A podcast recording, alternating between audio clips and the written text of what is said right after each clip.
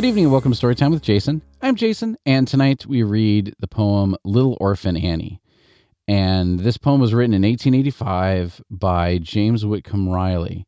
So keep in mind, we think Little Orphan Annie, we think, uh, you know, comic strips and movies and Broadway musicals and things like that. But Little Orphan Annie, 1885 is only, what, 45 years after Dickens' Christmas Carol.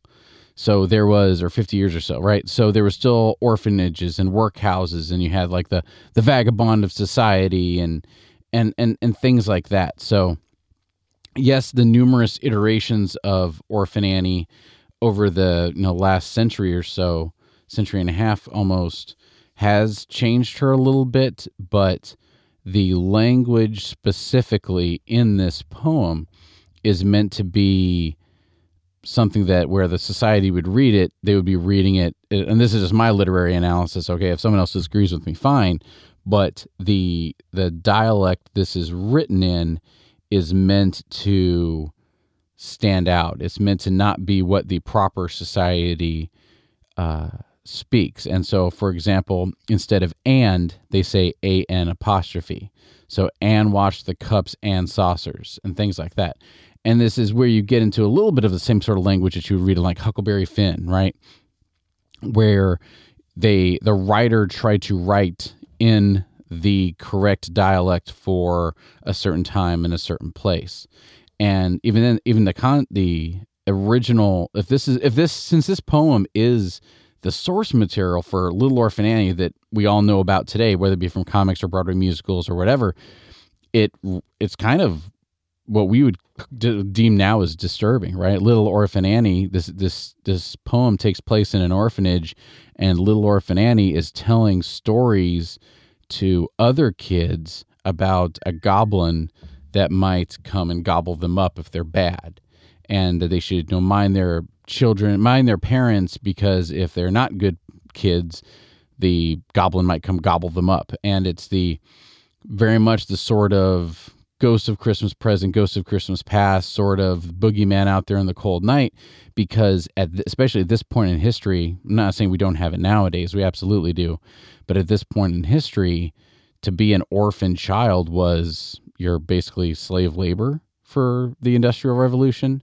You're lost, you're alone. Not saying the children today aren't lost and alone, but it's it, it's very representative of the times I feel where you know the the the sense of being grateful for what you have. And, and, and as a parent too we always we all want our kids to be grateful for everything we've done for them right? For everything we've worked for for them.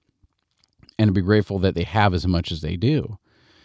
Well this story kind of harkens back to almost like the Aesop sort of thing, and definitely the Grinch, not Grinch, definitely the uh, the Dickens sort of mindset of scaring children into a certain behavior, something that we wouldn't really do nowadays. We don't tell our kids, you know, eat your soup, otherwise a monster is going to come out from under your bed. That's that's not true. But back in this time, it was true because the children had to be afraid of the cold, otherwise you might go out and freeze, right? There was no 911 to dial. It was a lot of the kids were on their own, especially if you were in an orphanage.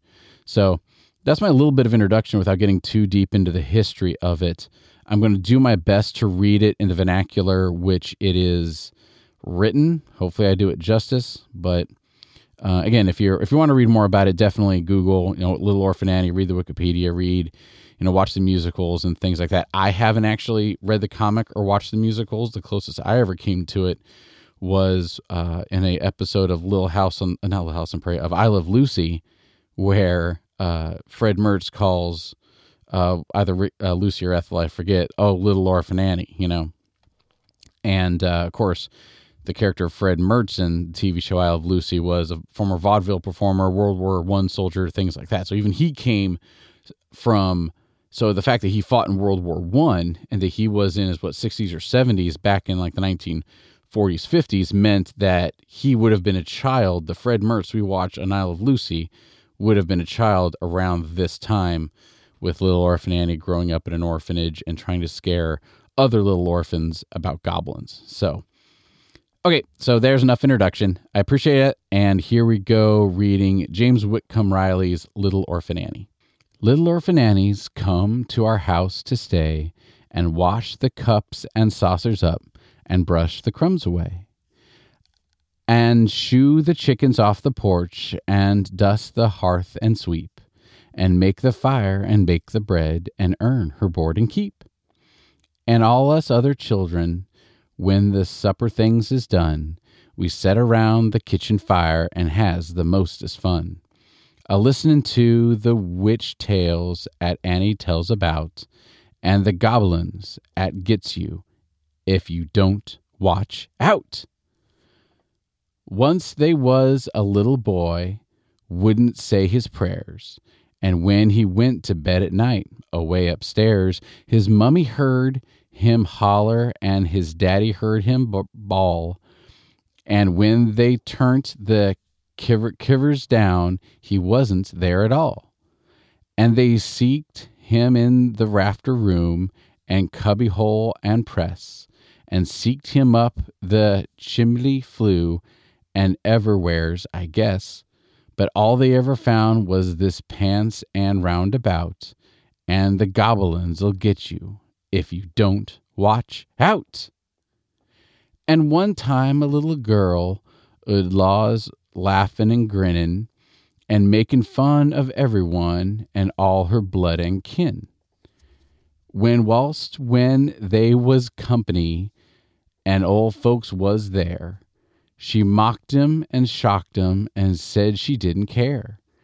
And this as she kicked her heels and turned to run and hide, they was two great big black things a standin' by her side and they snatched her through the ceiling, for she knowed what she's about, and goblins'll get you if you don't watch out.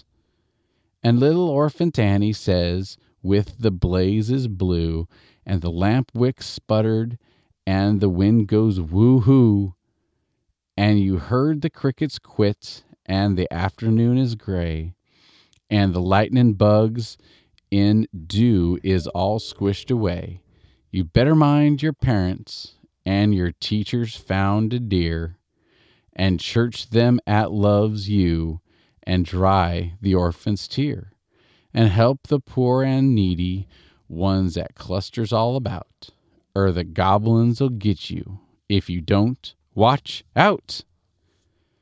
So, like I said, uh, she's in a home and she got picked up. She got adopted by a family into a home to basically, you know, do all the kitchen chores. And the po- the moral of this poem is to not be mean, otherwise a goblin will come get you. Which isn't true. We should be nice because we want people to be nice to us, and there's enough bad things in this world. We don't need to put more bad things out there but I don't think a goblin's going to come get us. But it is a really cute story and, you know, pretty historical. So I hope you enjoyed, and I will see you next time.